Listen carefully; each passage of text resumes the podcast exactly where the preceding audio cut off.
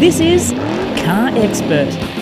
I think probably what will be the biggest impediment to the EQE is one, that styling. but Two, that people will probably just want to wait for the EQE SUV.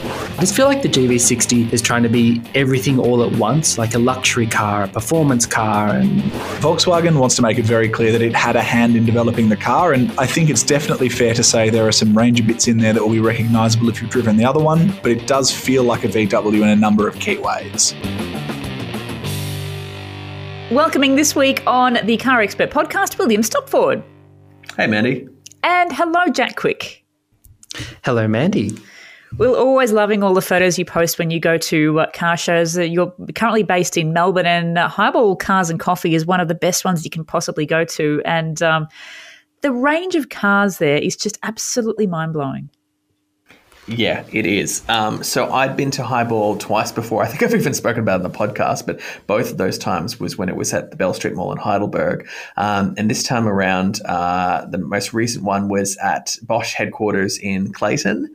And it's one of those car shows where you walk into a parking lot and you think, oh, this is it. This is still a pretty good show. And then you keep walking and you realize there's another parking lot. And then you realize there's another parking lot full of cars. and then you realize where you parked your own car, there was a bunch of really cool stuff that I guess there was just no room for. So I pull up in my press car and park right near a, a Lancia Delta Integrale. So, What, what car were you in?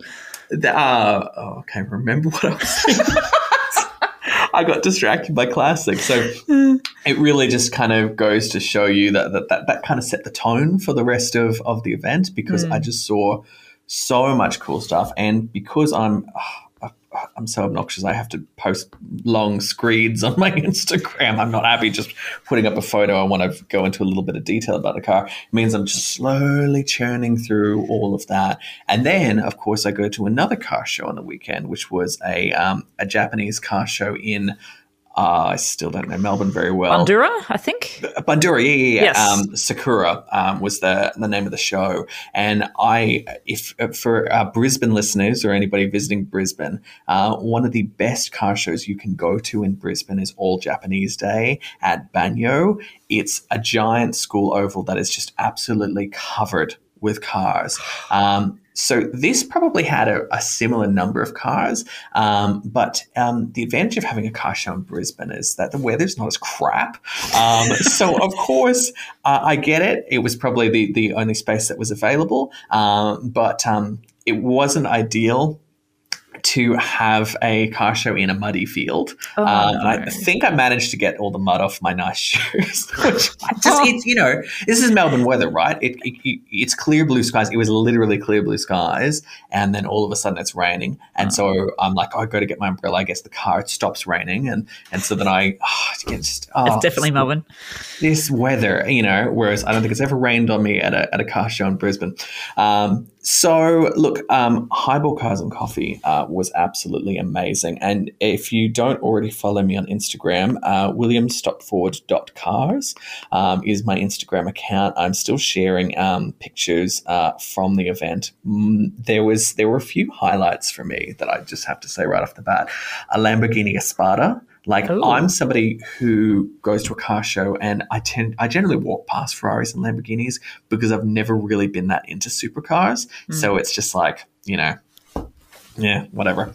Um, and I've realized Alborz, or, or and, and Paul and whoever else listening is probably thinking, Jesus, this guy's insane. Why did we hire him?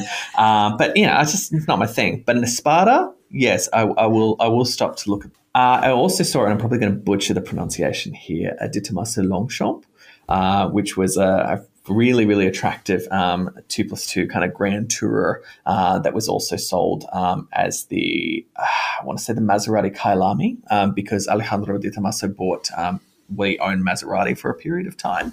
Um, so there was some really cool stuff there, but the absolute highlight for me, and I must have talked the owner's ear off, a 1974 Pontiac Grand Am. I, I uh, the photos are up on my Instagram. I I just absolutely lost it because it's like my dream car of the 1970s, and anybody who knows me knows I'm a huge nerd about the weird. There's a weirdly specific 1970s American cars, are just like my weird kind of kryptonite. I'm absolutely fascinated. I have so many books. I have so many ads in frames on you know on bookshelves. So um, yeah, that was that was a real highlight for me. It had basically been sitting. It, it was it'd been sitting around for like 30 years or something and then the guy oh imported it into the country it's in beautiful condition um, so if you do ever see a car around with the license plate my baby no way. Just know that the guy is really nice and he really takes care of his car and it's stunning and gorgeous. Uh, but Highball, uh, sorry, not Highball, um, the Sakura show was also interesting because Muddy Field side there was some really cool stuff there. If you're interested in Japanese cars, there was, of course, the, the usual kind of modified stuff, which, I mean, I, I, cool. We want to modify your car. That's fine. Uh, I know a lot of people love that. Not really for me. I love to go to car shows and see stuff that's bone stock, which is mm. great because there's plenty of that there. Probably the highlight for me was a Nissan President. Now, Mandy, you love older cars. Does that name ring a bell to you? No, it does not. How about Toyota Century? Yes. Because uh, the president was basically uh, Nissan's rival to the Toyota Century. So, you know, the, the, kind of flagship sedan aimed at top executives and power players and whatnot in Japan. I've never seen one before in the middle. Mid nineties. Uh, they sold it one? for decades. Ah. So the, the last two generations were closely related to um, the, uh, contemporary Infiniti Q45, um, but the original generation was like its its own thing, and it's uh, it's an imposing, kind of almost American looking thing to see um, with a really sumptuous interior. So um, there were plenty of Centuries there as well. People keep sending me photos of Centuries saying, oh, "I saw a Century." I'm like, they're everywhere now. like, they're, they're supposed to be such an exclusive car, but I swear, like half the production runners ended ended up in Australia because I'm constantly seeing them. So I'll, I'll only stop to take a photo if it's not black because most centuries are black, but then you see like a grey one or a blue one and you're like, oh. I saw a um, white one the other day. A white one, see? Mm, and it looks go. completely original. It oh, really man. like it really changes it. They had a grey one at the Sakura show, which was um, a real highlight. But one final thing I will say, I'm trying to think um, what my other favorite car that I saw there was. Um, and I would probably have to say a second generation Isuzu Piazza. Oh, uh, cool. I love those things. Yes. So this was the generation we did not get here. Uh, the first generation was sold here briefly as a Holden and was a huge flop. Um, there's even a book out there called In Search of the Holden Piazza, uh, where two guys travel around the country trying to find a piazza for sale. Oh my God. Um, I read it years ago. It was pretty entertaining. Uh, but there was a second generation model, which I believe switched to uh, front wheel drive. Um, there was also a, a, sedan, a related sedan that was sold as a Gemini. Again, we didn't get that here. Um, so I love going to car shows and seeing something I've never seen in the metal mm. before. Um, and Melbourne, look, I look, you guys here, you may have terrible weather, awful traffic, but your food is exceptional and your car shows are pretty, pretty, pretty good. Now, I just wanted to, to, talk about how Will's car knowledge just astounds me all the time. Just all of these like classic cars that I were, were released before I was born, and I've only seen posters of, but never sat in. He just knows literally everything, and it blows my mind. I um I recently went home uh, over the Easter break. I um I don't think I've talked about it yet on the, the podcast, but um, there was a my town called Warwick Nabil where I grew up um, has this annual Easter uh, car parade down the main street, and uh, they have like the classic all like Holdens and Fords and whatnot. But um, I put a photo up on my Instagram. I can do a cheeky plug of my Instagram too. Uh, um, so uh, I saw it. I, I'm not certain if I'm pronouncing the the model name correct, but it's a, a Honda Concerto. Concerto. Yeah, I saw that and I didn't really think that much of it. And I was up in the video that I took that I put on my story, and Will messaged me. He's like, "Oh my god, is that a Honda Concerto?" And I'm like, um, "Yes." I was just wondering, Will, could you fill me on a few of the details about that car? Because I'm really not that familiar with it, apart from just seeing it as like a, a lift back version of the Civic. That's correct, isn't it? Uh, yes, I was. I was excited to see that because you don't see them very often. Weirdly, I took a photo of a concerto from my Instagram, and it was like my, like one of my most liked photos from last year, and I have no what? idea why. Yeah, it was. It was, and it wasn't even a good photo because I took it from an overpass at Sunnybank because I'm like, oh my god, a concerto. So I'm like zooming in trying to get a good photo, and it was just hundreds of likes. Um, yeah, no, it was a, a, hatchback that slotted in between the Civic and the Accord. It was only sold here for one generation. It's built in Japan and the UK. Our version was a little bit different from the UK built version, uh, which was also rebadged as the Rover 200 and 400, or at least a, a very a restyled and sold as a Rover 200 and 400. Um, and the Concerto was a successor of sorts to the uh, Honda Quint from memory. So there's your fun Honda Concerto facts for the day, as if you needed them. um, but yes, ask me a question about Ferraris from history. I have no freaking clue.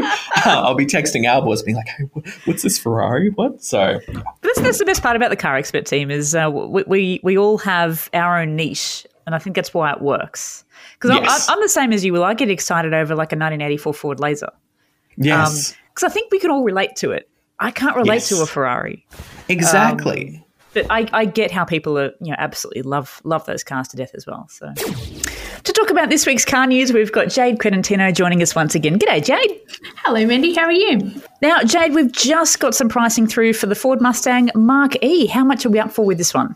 Pricing for the Ford Mustang at Mark E has just been released and it starts from $79,990 before on road costs with an extra premium paint cost option of $700.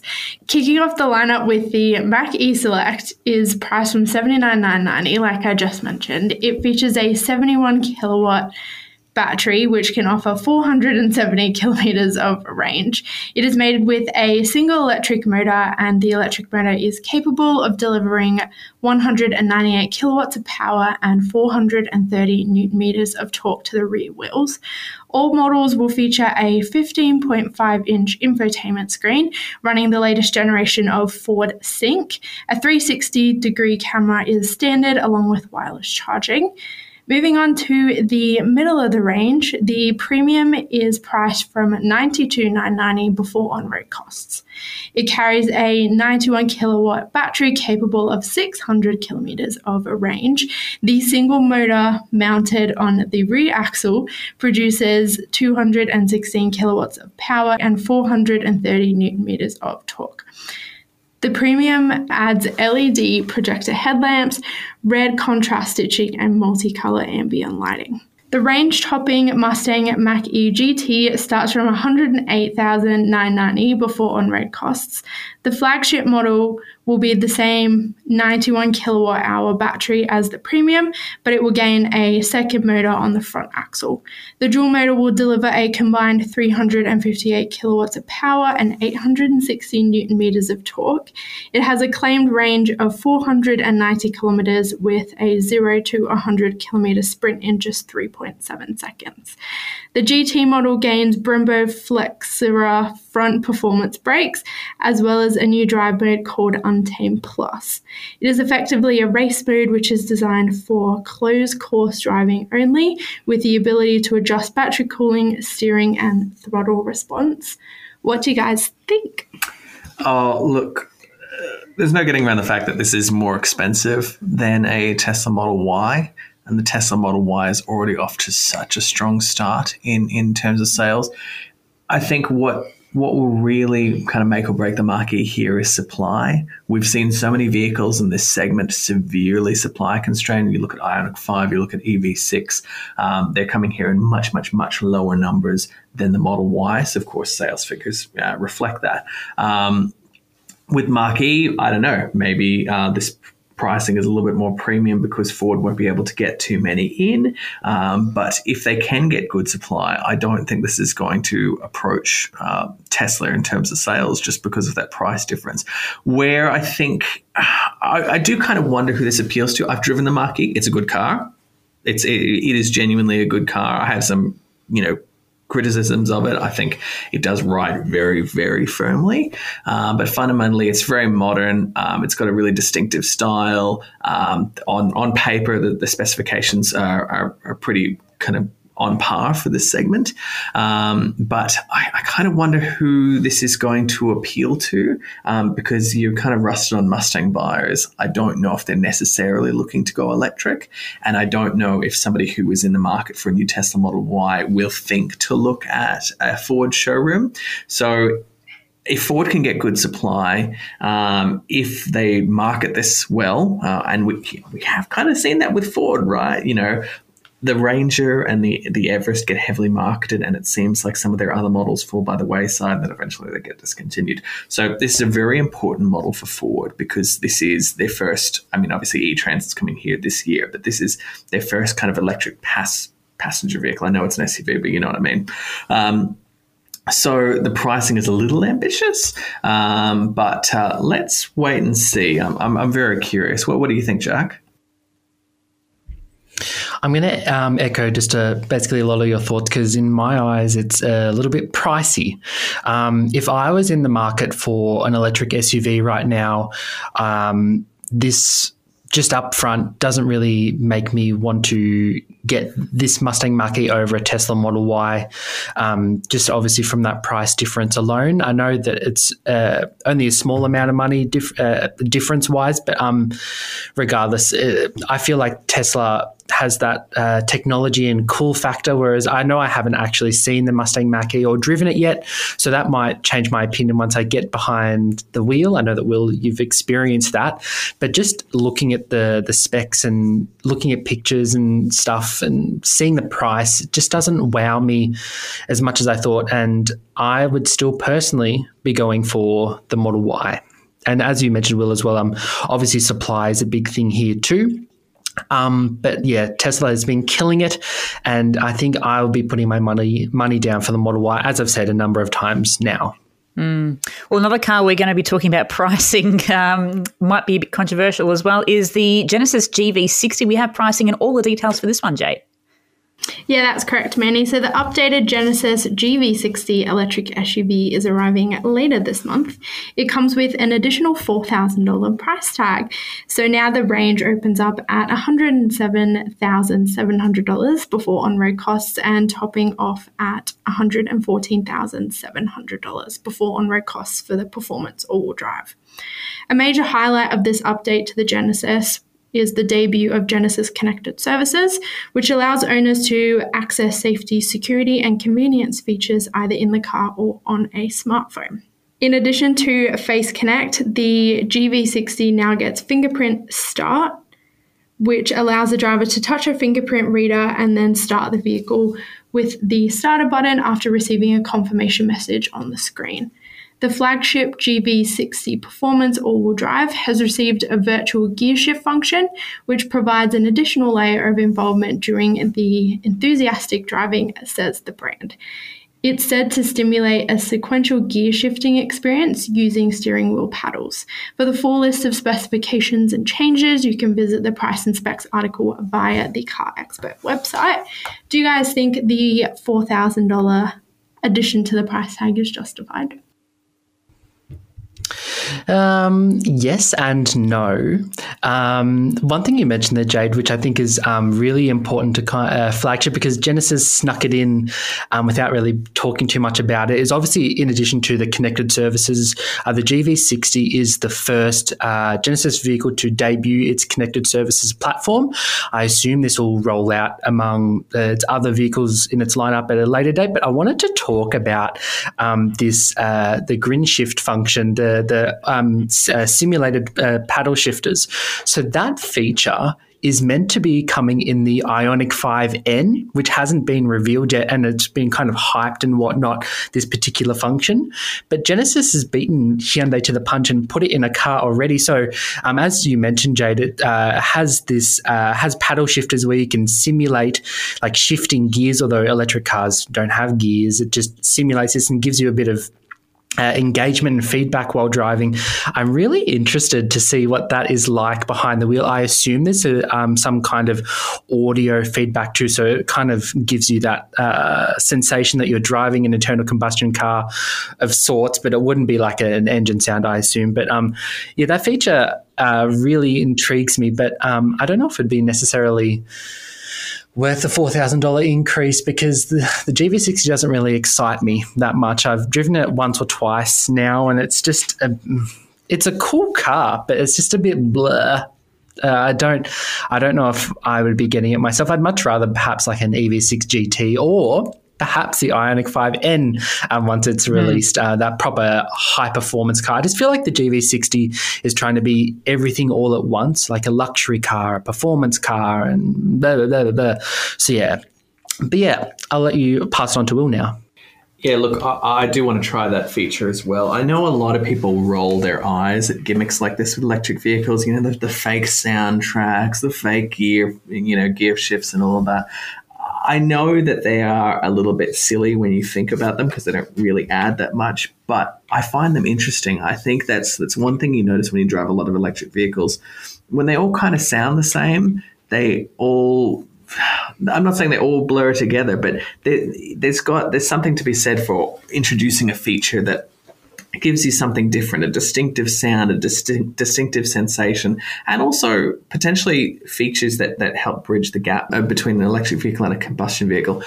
Now, I actually haven't had a chance to drive the GV60 yet. I've, enjoy- I've driven the Ioniq 5 and the EV6 on the same platform um, and, and thoroughly enjoyed them. I think the the one thing I don't care for about uh, uh, the the one thing I don't care for about the GV60 is the styling. It's actually the one Genesis model I really don't like the looks of externally. There's some nice details, but it all you know every time I look at it, I, I see like a bubble back laser from the 80s. it's just, and it's not very Genesis like, is it? It's not. It's too rounded. And it, did you notice as well with this update, they've actually gotten rid of that hero color that they debuted it in, so you can no longer get it in Sao Paulo lime. Um, so look look, uh, but but it's it's it's obviously a good car um, underneath, um, and it is really exciting to see um, Genesis Connected Services come here. I mean, for that little, you know, hopefully it rolls out soon because you can you can do things in like a Hyundai venue that you can't do in a in, in a much more expensive Genesis at the moment. Um, so let's hope they roll that out relatively quickly. Um, and certainly features like you know the the um, the, the, virtual gear shifts and, and face connector are, are interesting and, and, and, do help it stand out. Um, not that it uh, needs to stand out anymore with that styling. All right, we'll move on to uh, another car here. We actually spoke about this uh, a couple of weeks ago, but it was just for one variant, the uh, 2023 MG4. We have the whole range of the price and specs now, Jay. Yeah, that's correct, Mandy. So MG has released the full range, like you just mentioned. The lineup does open with the Excite, which starts at 44,990 and features a 64 kilowatt hour battery that can produce a 150 kilowatts of power. Now, the vehicle has a claimed range of 450 kilometers based on a WLTP cycle. There are two variations of the Essence available, starting with a 64 kilowatt hour battery at 47,990 before on road costs, and a 77 kilowatt hour battery extending to 55,990 excluding on road costs. The latter offers a 180 kilowatts of power, and all models are currently single motor rear wheel drive. A more powerful X Power dual motor all wheel drive variant is currently under consideration to join the lineup closer to the launch around the second half of 2023. Unlike the existing ZS EV, which uses a combustion vehicle platform, the MG4 sits on the brand's new modular scalable platform, which features rear wheel drive and a 50 50 weight distribution. Standard inclusions along the range include 17 inch alloy wheels, a 7 inch digital instrument cluster, a 10.25 inch touchscreen infotainment system, Apple CarPlay and Android Auto, a four speaker sound system, and black fabric upholstery. It will be available with seven color options, including the flagship Volcano Orange Tricolor, as MG calls it. Uh, what do you guys think, and do you think it'll do well? Uh, look, MG4, uh, I think we, we probably thought it was going to be a little bit cheaper. I mean, not that this isn't well priced for, for an electric vehicle at this end of the market, um, but my understanding is there's actually a smaller battery available in other markets um, that hasn't been confirmed for Australia yet. Um, so maybe that will come. Maybe that will bring the base price down. I mean, when you're looking at the opening price, forty four nine ninety before on roads, um, that's about a grand more um, than a base ZS EV. Um, whereas if you look at markets like the UK, the MG4 actually has a lower base price than the ZS EV. Um, now that's not to say that it's it's an inferior vehicle because from what we've what we've read, and we've got an overseas uh, review that went live a little while ago on the website, but reviews of this are actually showing it, it, seems to actually be a pretty good bit of kit. I mean, it's on a dedicated electric vehicle platform, unlike the ZSEV, which is based on a combustion platform. Um, it's um, it certainly looks modern. Uh, it's a, maybe a little bit Spartan inside, but you know the, everyone seems to love that minimalist crap. Just look at Teslas. Uh, so I'm very, I'm actually really keen to drive this, and I would love to drive this back to back with uh, what what could be its most direct rival here, uh, which is the GWM Ora, which starts at forty three nine ninety before on road cost. So this this I've said it before on the podcast, but the Chinese are really just launching into this this section of the market. You've got MG, you've got BYD. Um, they're they're launching more and more electric vehicles, and if the Japanese, Koreans, etc., aren't careful, they're just going to really corner the market if they haven't already done so on affordable electric vehicles. Mm. What do you reckon, Jack? Do you reckon MG's bang on the money?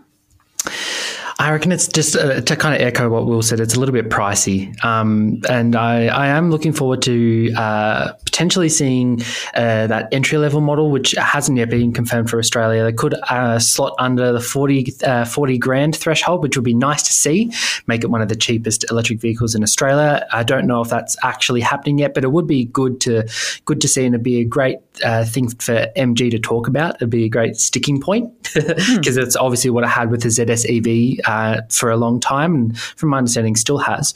But um, another thing I'm really looking forward to that Jade mentioned is this uh, dual motor all wheel drive version, uh, the flagship, which I wrote a story about ages ago now, and I remember it came in this really cool green color, and I just loved uh, the idea of it. I'd love to get behind the wheel, and I know you mentioned Will that overseas reviews are looking good. It's rear wheel drive, isn't it, for the the single motor variants? Yeah, because that I feel like rear wheel drive.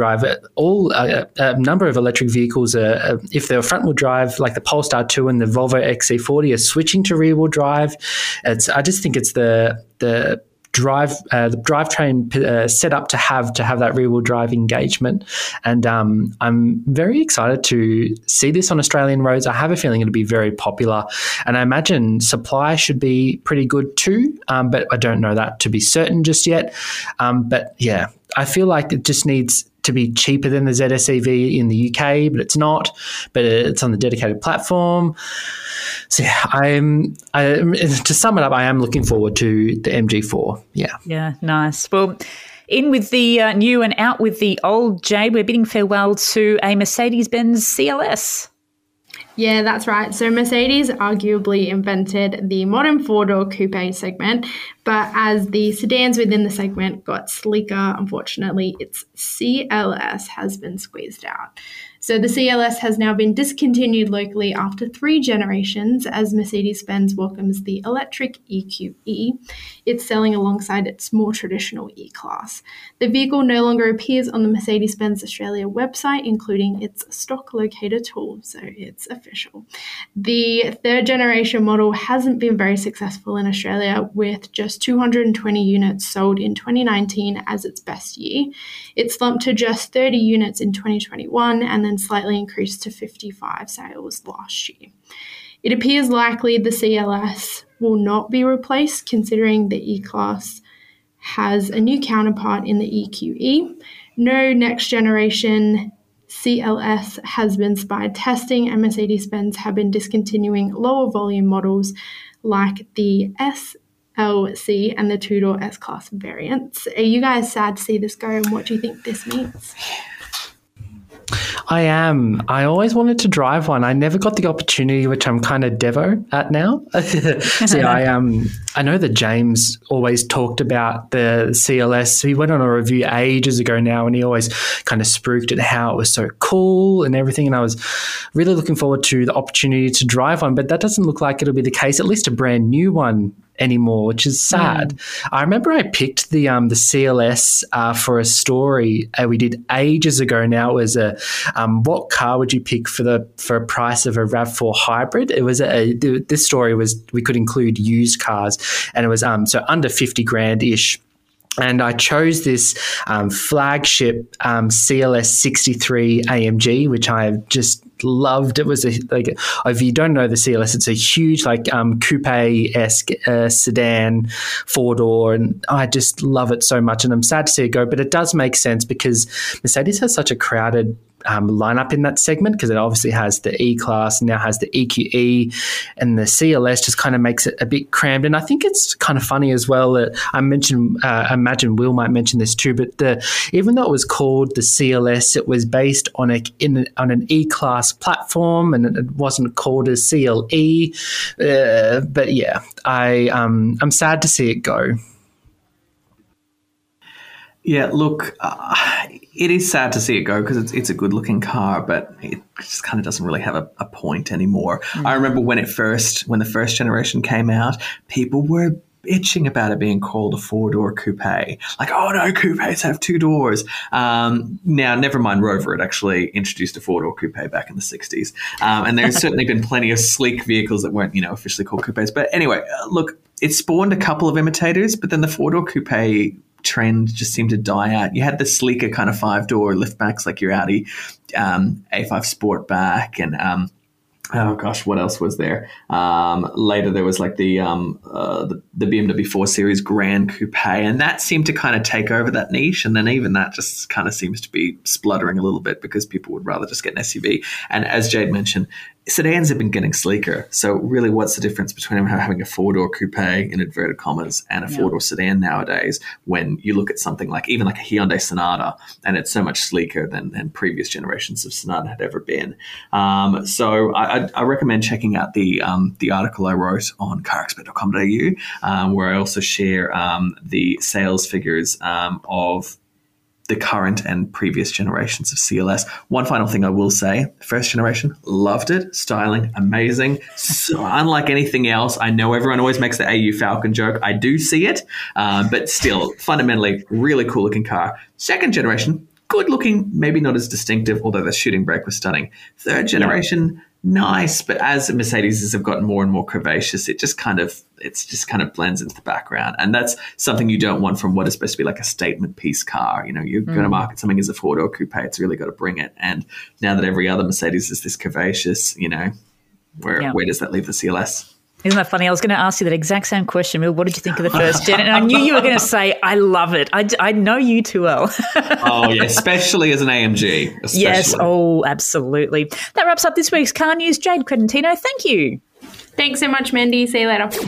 Now, we certainly have been waiting a while, but finally the second generation Volkswagen Amarok has landed and Scott Collie has been able to spend some considerable time in it on our local roads. Has the wait been worth the while? Yeah, look, the Amarok, the previous gen car, was on sale for 12 years or just over, which is a very long time in the motoring world. And we've seen the Ford Ranger for 12 months now on our roads or very close to it. So, knowing the Amarok shares its bones with the Ranger, we, have known for a long time kind of what it's going to be like, but we've not been able to actually sample the product properly. Finally, that's changed. We got to drive the Style, the Aventura, and the Panamericana on roads outside of Melbourne. We did some road driving, some off roading, and got a really good feel for the new Amarok. And we're now going to start getting the variants through the, the garage as well to do more specific reviews. All right. So, the big question I think everyone wants to ask you is does this just feel like a Ranger? Is this that mm. kind of BT50 D-Max type pair, uh, pairing up here, or does it have a distinctive feel? Yeah, look, that, that is the big question. It's the one that we want answered. It's interesting. Volkswagen has spent a lot of time talking about how this car is a Volkswagen. Uh, in all of their preview materials for the car, it was Volkswagen design, Volkswagen from the ground up, that sort of thing. And at this launch, we actually had Volkswagen designers on hand to talk about how they did what they did with the design of the car. So Volkswagen wants to make it very clear that it had a hand in developing the car. And I think it's definitely fair to say there are some Ranger bits in there that will be recognizable if you've driven the other one, but it does feel like a VW in a number of key ways. When you open the door, for example, the indicator switches, the start button location, the window switches, they're all from the Ranger, but the materials are unique to the Volkswagen. The skin on the infotainment system is unique to the Volkswagen. The design is a little bit different to the Fords inside, and the digital dash is actually a Volkswagen digital dash. So if we're talking about the first touch points people are going to see, it does feel V dub. It smells like a V dub as well, which I know sounds like a small thing, but does make a difference and is something that hopping between lots of cars, you notice each brand has a smell. Um, in terms of the interior, the Aventura and the Panamericana are really quite lovely. The Panamericana is the off-road focus special. It's priced just above a Ranger Wildtrak uh, with the option pack fitted uh, to the Ranger, that is. Um, and it's got some really interesting rough sort of leather materials. It's got baseball glove style stitching, like you used to get on an Audi TT on the seats. Um, I think it looks really cool, and I think it feels really unique. It feels more special than the last Amarok did in terms of the fundamentals, the touchscreen is still good. Um, it's interesting. It's got Volkswagen fonts and it's got some Volkswagen menus and stuff, but the voice that talks to you when you go to pair your phone is still the Ford voice that we've all heard. um, but the tech is quick. It looks good. It's got wireless CarPlay uh, and wireless phone charging at the top end of the range. Some of the menus are a little bit fiddly. When you jump into the driver selection system, when you want to fiddle with the driver assist, you've got to press one button, two buttons, three buttons rather than just jumping straight in, which is a bit annoying. But it also has a Volkswagen spin on it. And the driver display is could have been lifted straight out of a Golf for the most part, which is an improvement on the Ranger, which gets quite a small screen in front of the driver, except for in the Raptor. Um, other Volkswagen bits, the design of the transmission tunnel on the dashboard is slightly different. Um, you get cup holders in a different spot. You get, I would argue, a worse location for the trailer brake controller. And the look of it all is a little bit different as well. You get a leather trim dash at the top end and a design that yeah, it's not quite a Touareg, but definitely if you are hopping out of a Tiguan or another Volkswagen product, will make you feel familiar. And based on what Volkswagen's told us, that was the goal. Because obviously there are limits in the architecture in terms of what you can change, but it really doesn't feel like a D-Max or a, a uh, BT50 where they are the same car with different badges. It does feel like the same set of tools loosely have been used to design two different vehicles. Now, um, I'd love to know if the this new Amarok can still be used like a Ute, or is it being pushed to more of a, a premium offering? It's interesting, Jack. Um, obviously, you can still use it as a Ute. Uh, the off-road capabilities of this car are up relative to the previous one, pretty much across the board. You still get solid payloads at the bottom end of the range, but Volkswagen has made very clear that it, it is aiming this car at a premium customer, the sort of person who maybe rather, the way it was described is instead of working on the worksite, runs the worksite. Um, that's the sort of customer they've always targeted with the Amarok at the top end as well. Um, something to sit alongside the Cayenne in the garage. I don't think that means it's lost its ability to be a ute. The tray itself still fits a pallet between the wheel arches. It has more tie downs now than it did before. And at the very top end in the Aventura, you get a roller shutter that is very useful for hiding things although it is less useful for carrying tall or awkwardly shaped things. Um, and the towing capacity on it remains three and a half tons. So all of the sort of ute touch points that you need to hit, it definitely hits. But at the top end, I mean, the Aventura is on 21 inch wheels, uh, which are massive for a ute, and that comes with highway terrain as opposed to all terrain tires. The Panamericana is more off road focused. It's got 18 inch wheels, and then the further down the range you move, the less kit you get, and you get a different suspension tune as well. So, yeah, the top end especially, it's definitely aimed at feeling like an SUV with a tray. Um, but it also is still a ute. And, and, I think Volkswagen's very aware of that. The, the, designers we spoke to, including the head of design at Volkswagen Commercial, actually said one of the things they've noticed about how Australians use their utes is they actually use them. They use the tray, they tow with them, they off road in them. They're not just a fashion statement. Um, and that is something that has been built into this design, which obviously, again, shares bits and pieces with, with the Ranger, which is one of the, the better work utes out there.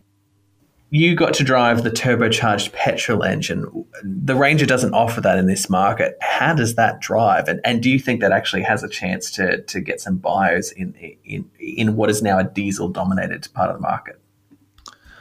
Yeah, it's interesting. Um, the range of engines on offer in this Amarok uh, are from a single turbo four cylinder diesel at the very bottom end through the two litre bi turbo engine that you get elsewhere in the, the Ford world in the Ranger, the three litre V6 again shared with the Ranger, and then there's a 2.3 litre turbo four cylinder.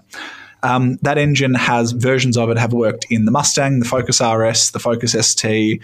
It's a really interesting engine to feature in a Ute, and it's something that Ford doesn't offer in fact, none of the dual cab rivals for the Amarok really do offer something like it. Most of their petrol engines are naturally aspirated, ones at the bottom end of the range, aimed at sort of fleet specials, or in the case of the big American pickups, they're big, thirsty V8s. To drive, it's quite interesting. It's weird turning on a dual cab ute and not getting diesel clatter because I'm just so used to pressing that button, and there's a sound and a feel that all of them have.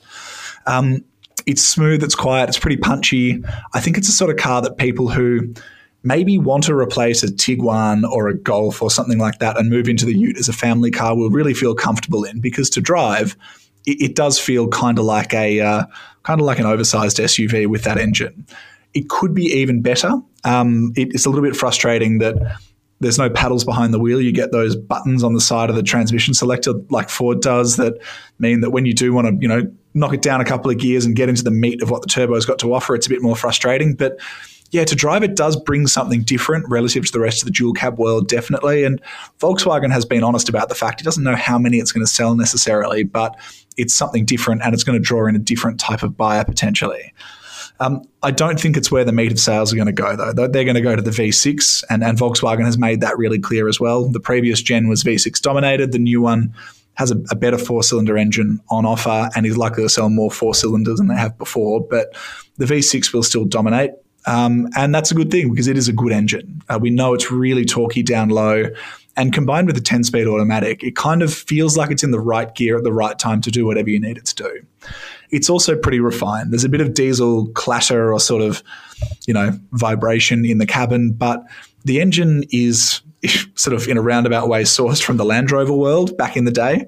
And it does feel more refined than the smaller engines that you get in some of the rivals uh, it, it, suits what you would expect of an Amarok, which is a grunty V6 with a, a decent dose of refinement on top. So now that you've driven what like two Amaroks now and about 50 million Rangers like the rest of us, which you would you choose, Ranger or Amarok? Yeah, good question. Uh, not one I have an answer for at this stage. I'm sorry. Um, I think that there really are differences between the two that, that are worth noting. Um, and the Amarok that I most enjoyed driving, I think, was the Panamericana. Um, the range has twin tube dampers on the base models and then a more sophisticated single tube setup on the Panamericana and the Aventura. With that fitted, the car does especially the Aventura on its 21 inch wheels, it feels halfway between a regular Amarok and a Walkinshaw W580S in how it drives. Nice. There's less body roll than you get in a lot of other utes. It feels quite direct at the front end, and the ride's a little bit firmer, especially in the Aventura, than it is in some utes. But that pays off when you're on a twisty road or a road where you want to have a go. It, it doesn't feel like it wants to wobble and fall over, which um, I know it's a basic way to describe it, but that is the feeling you get from a lot of dual cab utes when you go faster than about 10 k's an hour around a corner. Uh, the Panamericana is more comfortable. It's on 18 inch wheels instead of 21s, but it's got the same suspension tune. I think that's my pick of the range.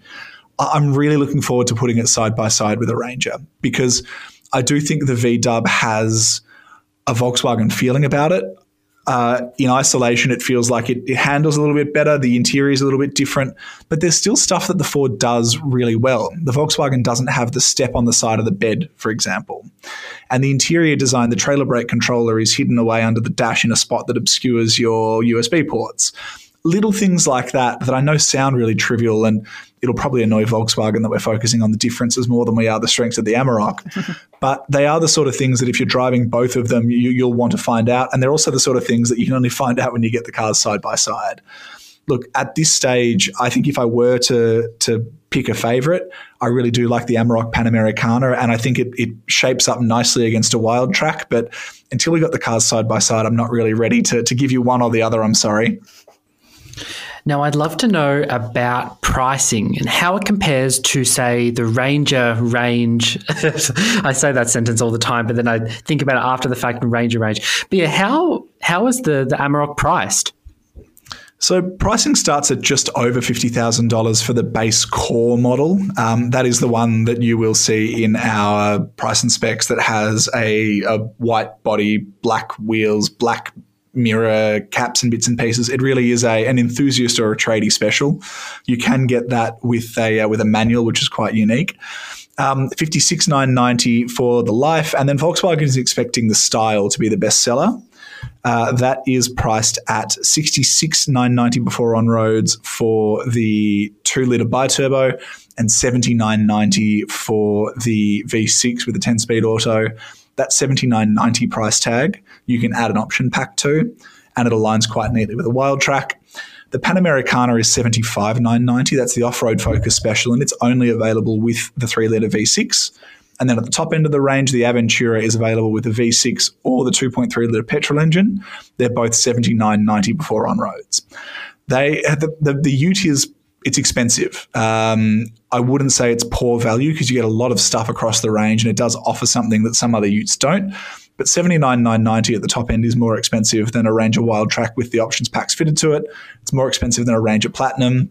And, you know, it, it's a lot to spend on a ute, but Volkswagen's argument uh, would be that the Aventura in particular is the most luxurious and most SUV like ute on the market in Australia before you get to something like a Silverado or a Ram 1500. And that's how it justifies that price. We look forward to that upcoming CarExpert comparison very soon. Uh, but in the meantime, you uh, can read more on the uh, Volkswagen Amarok right now. That review is live. Thank you, Scully. Thanks, Mandy. I've got another review for this week. Will, uh, tell us all about your time at the Mercedes Benz EQE launch. Yes, uh, so it was nice to go to a Melbourne launch um, because I'm, I'm, I'm, splitting my time across Brisbane and Melbourne. Uh, but usually, when there are Mel- Melbourne launches, people who live in Melbourne go to them.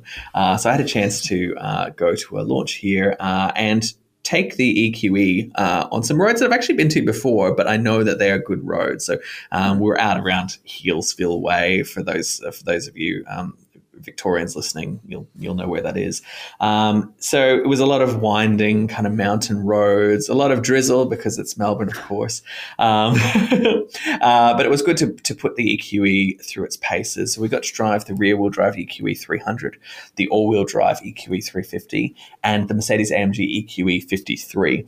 Uh, for those of you who aren't aware what the EQE is, um, it is a kind of roughly E class sized um, electric sedan that's on a dedicated electric vehicle platform um, that is shared with the EQS, which has already been launched. Um, and they are both spawning SUV versions called very originally the EQE SUV and EQS SUV. Um, now, I imagine those are probably going to be the volume sellers, or at least they'll sell better than the EQE and EQS, just because that's where the market is. But if we've seen one part of the market where people are willing to still buy a sedan, um, it's certainly that kind of premium electric space. And look how many Tesla Model 3s are on the road. That's, I mean, that's a sedan. Mm-hmm. Um, the EQE um, is certainly interesting uh, to look at.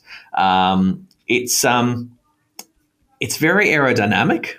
Um, for those of you who haven't seen it, maybe just uh, maybe just Google it. Um, it uh, in person it, it, looks a little better, I guess. Um, we we had we saw one example in, in white, and and maybe that kind of hides the lines a little bit. It's it's very very very curvaceous, but it's also it's about as uh, kind of um, curvaceous as something wedge shaped can be, if that makes sense. It's got a kind of mm. stumpy tail, whereas the EQS is longer and it actually has a lift back and it, it's it's a little bit kind of better proportioned. But look, let's not spend too much time on the looks. You'll either love it or you'll hate it. Um, let's talk about the car itself. Um, so the EQE 300 is priced at 134,900 before on-road costs. Um, so I know the pricing for the new E-Class hasn't been announced yet, but compared to a current base E-Class, that's roughly, you know, almost 30 grand more, but it's hard to kind of compare spec for spec um, because the EQE 300 has a decent amount of standard kit. Um, the EQE 350 has the same kit, but it's got more power and all wheel drive. It's 154,900 before on roads. And then the big daddy of the range, not the Mahindra Scorpio, is the uh, Mercedes AMG EQE 53, which is priced at 214,900 before on-road costs. Wow. Now, I'd love to know, Will, you mentioned how the EQE is uh, very aerodynamic and efficient, but is it uh, also dynamic? Does it have some sort of character when you drive it? Does it feel sporty, is what I'm trying to ask in multiple different ways, I suppose. Uh, look, it's there's no hiding the fact that this is a heavy car. You know, it's it's like what. 2.5 tons, give or take. So it's heavy. It's got a big battery. Um, that's always going to numb things a little bit. And I think if you probably drove it back to back with an with an E class, which is quite quite a bit lighter, you're going to feel that kind of difference there. But in terms of the way it drives, um, we got to drive the uh, 300 and 350 with passive suspension, but you can get optional air suspension on those, which I would 100% be ticking that option box. Um, air suspension is standard on the EQE 53 AMG. Um, if we look just at the Benz EQEs, um, the the EQE 300 um, has got a, a, 0 to 100 kilometer an hour time of 7.3 seconds um, and outputs of 180 kilowatts and 550 newton meters. Doesn't sound terribly impressive. And then the EQE 350, it's got a second electric motor, bumps outputs up to 215 kilowatts, 765 newton meters, and reduces the 0 to 100 time to 6.3 seconds.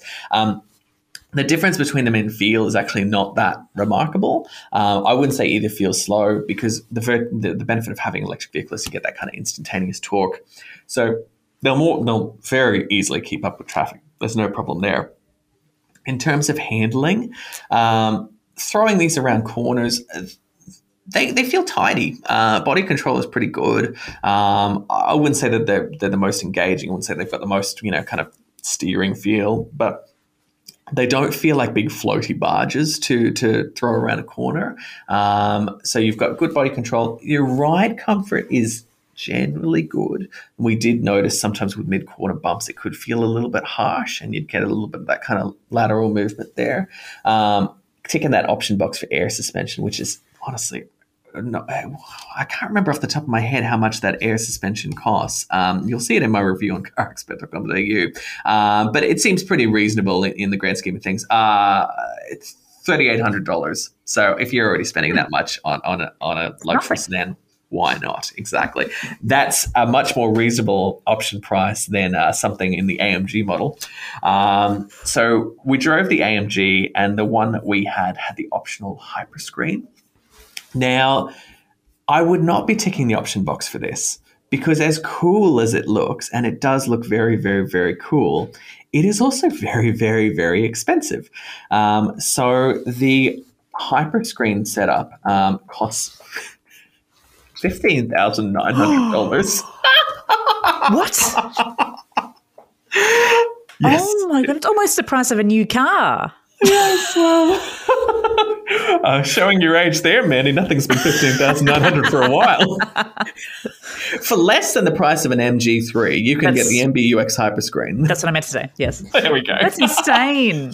Uh, and as cool as it is, and it's a really impressive bit of technology because for those of you who aren't familiar with, with the hyperscreen, it's basically one glass housing um, under which there's a screen in front of the passenger, um, there's a central screen, and there's the digital instrument cluster. It basically goes from pillar to pillar. It uses uh, OLED technology. Um, very, very, very slick. But really, in terms of functionality, what you're getting is a passenger display because you've already got a very large central touchscreen with the standard setup. You've already got a digital instrument cluster, and how much how much more fun do you want to give a passenger when they can just reach across to the main screen anyway? So um, I don't imagine many people will be ticking that option box, um, and you can't get it on the regular EQEs. Um, but uh, and enough about the hyperscreen. Let's talk about how the AMG actually drives. Yes. Channeling my inner Croft there. Oh goodness, we're all turning into him. this is what happens when you imitate people that much; it starts to leach in. Um, in terms of the way it drives, so compared to the Benz, there's obviously a lot more power on tap here. So it is a dual motor all-wheel drive setup. Uh, but outputs are 460 kilowatts and 950 newton meters of torque. That's a 0 to 100 kilometer hour time of 3.5 seconds. You can actually also specify a dynamic pack, which will up those outputs to 505 kilowatts and 1,000 newton meters. Um, for bragging rights, I guess, because I, I, I, can't imagine why you'd need to have that much much uh, power. Um, it does reduce the 0 to 100 time to 3.3 seconds. Can confirm, drove the car without the dynamic pack, uh, took off really quickly, uh, and I think there's still an imprint at the back of my head in that headrest. So it's as it's as quick as you would really expect it to be. Um, with the AMG, um, you get the standard air suspension. You've got standard rear axle steering, which is optional on the Benz models. Um, and you get a different sound experience. So there's three different artificial sounds to choose from in the Benz EQE, and they've all got weird marketing names like uh, Sonic Flux or Axial Waves, or I can't remember what they are. One of them sounds pretty cool. Uh, I will say uh, I know a lot of people hate that fake sound, but yeah, was like, oh, this is not bad. I've certainly heard worse. The one in the AMG is based on the drive mode, and you can customize it. But um, when you flick it over to Sport Plus, it's got this really nice low kind of hum to it that you can actually also hear from outside the car as well.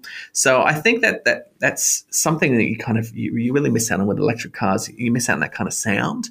Um, we are talking about it before with you know Genesis having the uh, artificial gear shifts and, and, and whatnot. Um, so at least you've got that sound there. And you know what? If it annoys you, just turn it off. Uh, fundamentally. Uh, but look, it's very quick, and this is a heavy car, but you can really pelt it around the corners, um, which we did.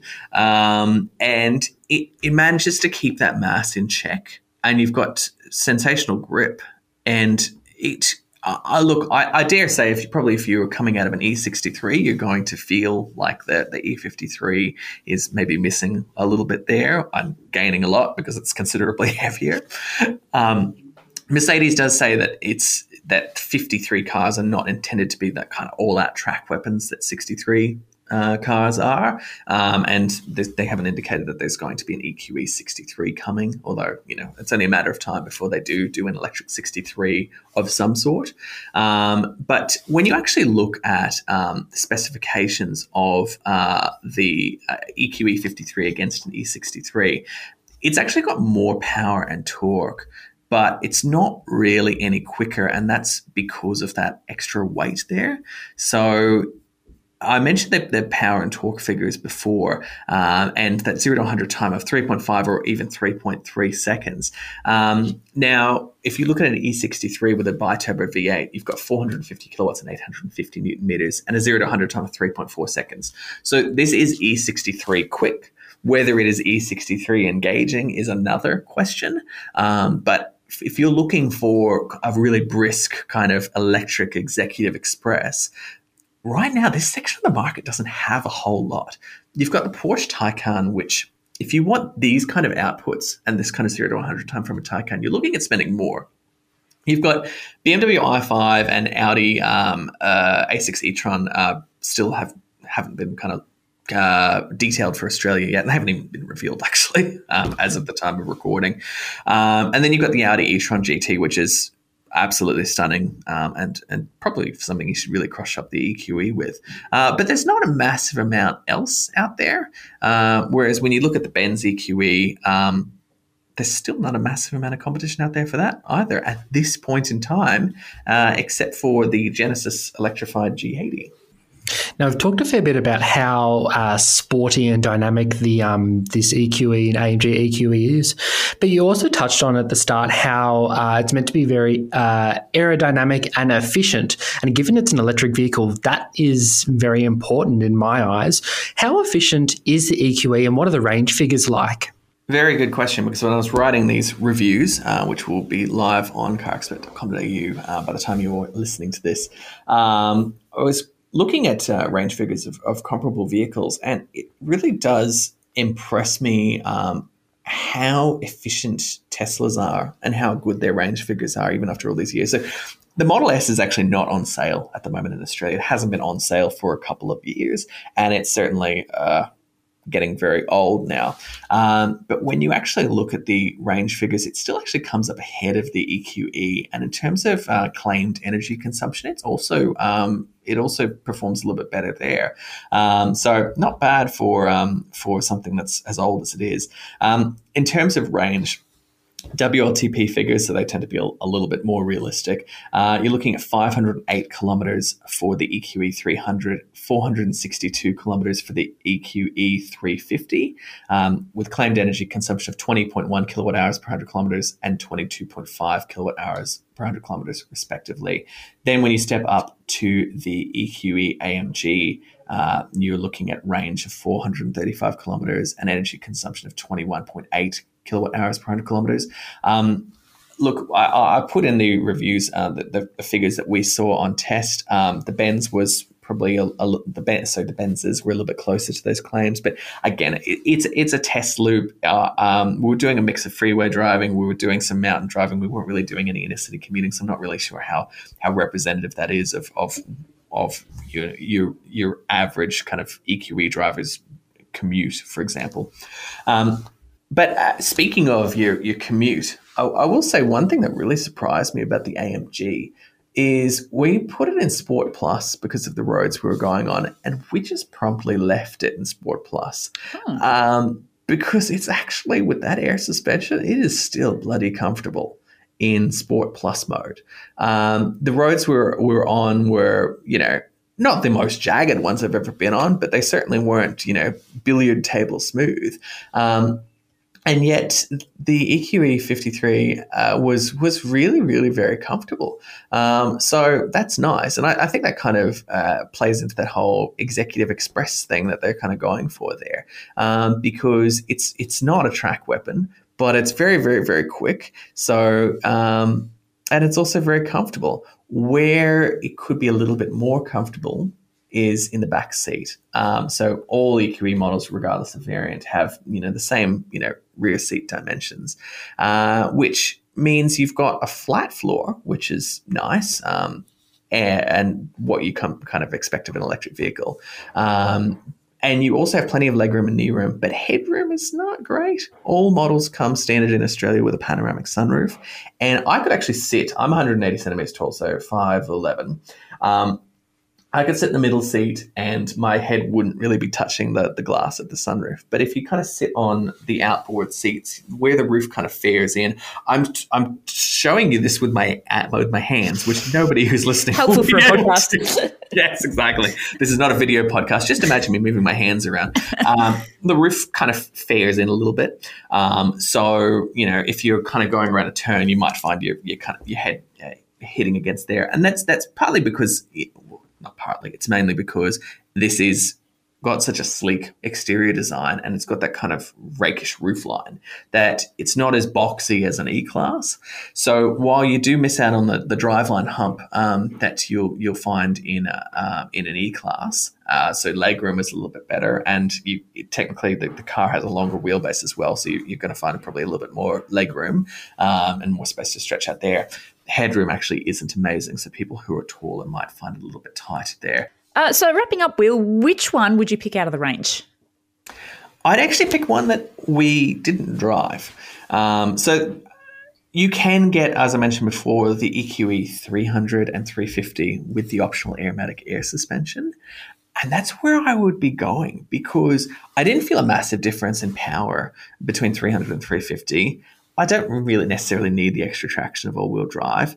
So the base model 300 um, strikes me as, as the, the best choice there. Add the air suspension. I think you've kind of got a winner there. Uh, what I'd really love to do, though, is to compare this back to back with not only the BMW i5 when it comes out, but also the Genesis electrified G80. I haven't had a chance to drive that yet. But on paper, the electrified G80 actually has more range and better energy efficiency, which is a bit surprising for something that's based on a, a combustion platform. Uh, so, would love to drive those two back to back. Uh, but look, if you can get past the styling of the EQE, uh, there's a lot here that should appeal to existing Mercedes buyers. The tech will all feel very familiar. Um, the you know the interfaces, uh, the instrument cluster, etc. Um, the interior is is kind of typical 2023 Mercedes. You know, um, I think I called it Macau casino style ambient lighting. Um, generally, pretty nice materials. Uh, I think probably what would be the biggest impediment to the EQE is one, that styling, but two, that people will probably just want to wait for the EQE SUV, which won't be able to beat it in terms of range or efficiency, but will offer that SUV style that you know buyers really gravitate towards now. All right, well, you can see what Car Expert rating Will gave it with the review live now at carexpert.com.au. That's a wrap for this week's Car Expert podcast. What cars have we got coming up in the garage, Will? Uh, so oh, TBD. Um, we have something uh, that we're going to be doing as a team next week that I probably can't talk about at this point in time. Um, but there are many cars uh, involved. Ooh, And make a I- comparison. I could not be more cryptic if I tried. I'll not confirm or deny that. um, but uh, basically, we, we are doing something very exciting. Um, we will be sharing more about it soon. Uh, so stay tuned. Fantastic. And Jack, where's the team off to next week? I think you're off somewhere as well, aren't you? Yes, yeah, I am. I'm taking off to India. I'm very excited for that. Finally, I am heading over to uh, India with Mahindra. If you remember, I did the uh, the launch review uh, launch program a couple of weeks ago for the Scorpio in Brisbane, and um, I'm following that up with yeah a trip to India where I'm going to get a chance to drive um, the XUV 700 over in India, and I'm also going to uh, going to get to have a tour and experience all of the production facilities and their uh, proving ground. And so, um, it's a long time coming, is what I will say. If you, I might have talked about on the podcast before, but it was uh, early uh, planned for earlier in the year, and a few things happened, and uh, things got swapped around. But I'm finally getting to go over, which I'm very excited before. Uh, very excited to do. I'm uh, flying in business class. It's my first first time actually um, going overseas for work with Car Expert here. So, um, extremely keen. I, I mightn't sound it in my voice, but just know that I'm like really excited. I just like trying to maintain a You'll love professional tone. You'll love it. Mightn't hear it in your voice. We can practically hear you bouncing Yes. up and down in your chair. Yeah, Jack. we, we, I think we need to peel him off the walls, Will. and um, is any, anything else happening, or that was just it, Jack? Yes, yeah, we do have some more events happening too uh, next week. Um, we have uh, Ma- uh, Matt Campbell, uh, is one of our contributors, going over uh, doing a Victorian uh, program for the Mazda CX-8 and Mazda 6, which recently recently got some uh, tweaks for the 2023 model year. Then we have Cr- uh, uh, Albo, I should say, sorry, doing the Lexus RZ, and then last of all, we also have a Walkinshaw group uh, day drive. So yeah, lots of things happening, and also that secret thing that we can't talk about yet. Oh, I can't wait to hear about that. Jack Quick and William Stopford, thank you so much. Thank you very much, Mandy. Thanks, Mandy.